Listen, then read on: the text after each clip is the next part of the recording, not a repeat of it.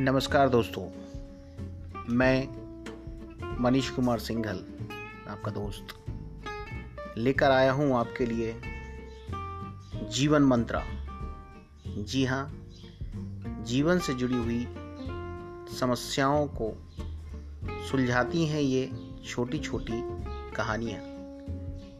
मैंने इन कहानियों के माध्यम से जीवन में, आम लोगों के जीवन में घटने वाली बहुत सारी समस्याओं को इन कहानी के माध्यम से सुलझाने का प्रयास किया है।